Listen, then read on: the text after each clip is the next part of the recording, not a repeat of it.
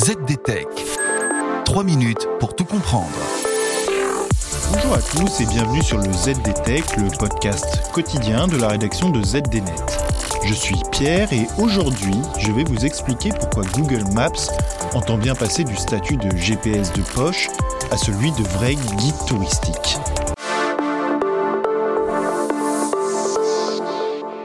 C'est un fait, depuis 17 ans qu'elle existe, l'application de cartographie Google Maps est assise sur une mine d'or. Chaque jour, des millions de personnes utilisent en effet le GPS de poche de Google pour trouver leur chemin, certes, mais aussi pour donner leur avis sur les lieux qu'ils ont visités, publier des photos ou laisser des commentaires et répondre à des questions d'autres utilisateurs. Cette masse de données incroyable, eh bien Google entend bien l'exploiter dans le cadre de sa nouvelle fonctionnalité Neighborhood Vibe, à traduire en ambiance de quartier dans la langue de Molière, qui sera déployée mondialement sur Android et iOS dans les mois à venir. Avec cette application, Google pourrait mettre en avant les lieux populaires et branchés autour de vous, qu'il s'agisse d'un café, d'un bar ou d'un centre culturel. L'objectif pour Google est ambitieux. Il s'agit de retranscrire l'âme d'un quartier au plus près des utilisateurs pour passer d'une recommandation standardisée à des conseils mis à jour par les utilisateurs eux-mêmes afin de s'approcher le plus possible de la vérité du terrain. Si Google s'appuie dans un premier temps sur les commentaires des utilisateurs pour s'assurer que le service propose des résultats de qualité, le géant américain souhaite par la suite substituer ses recommandations humaines par un algorithme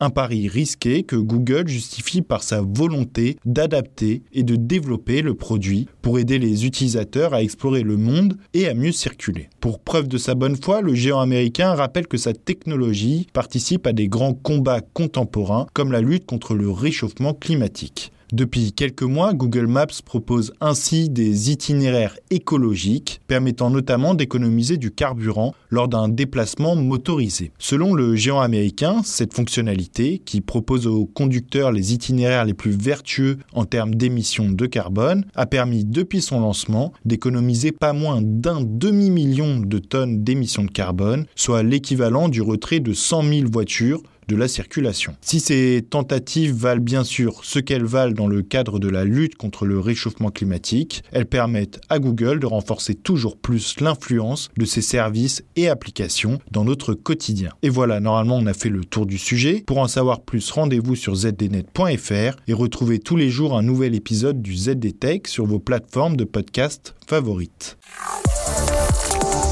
ZDTech. 3 minutes pour tout comprendre.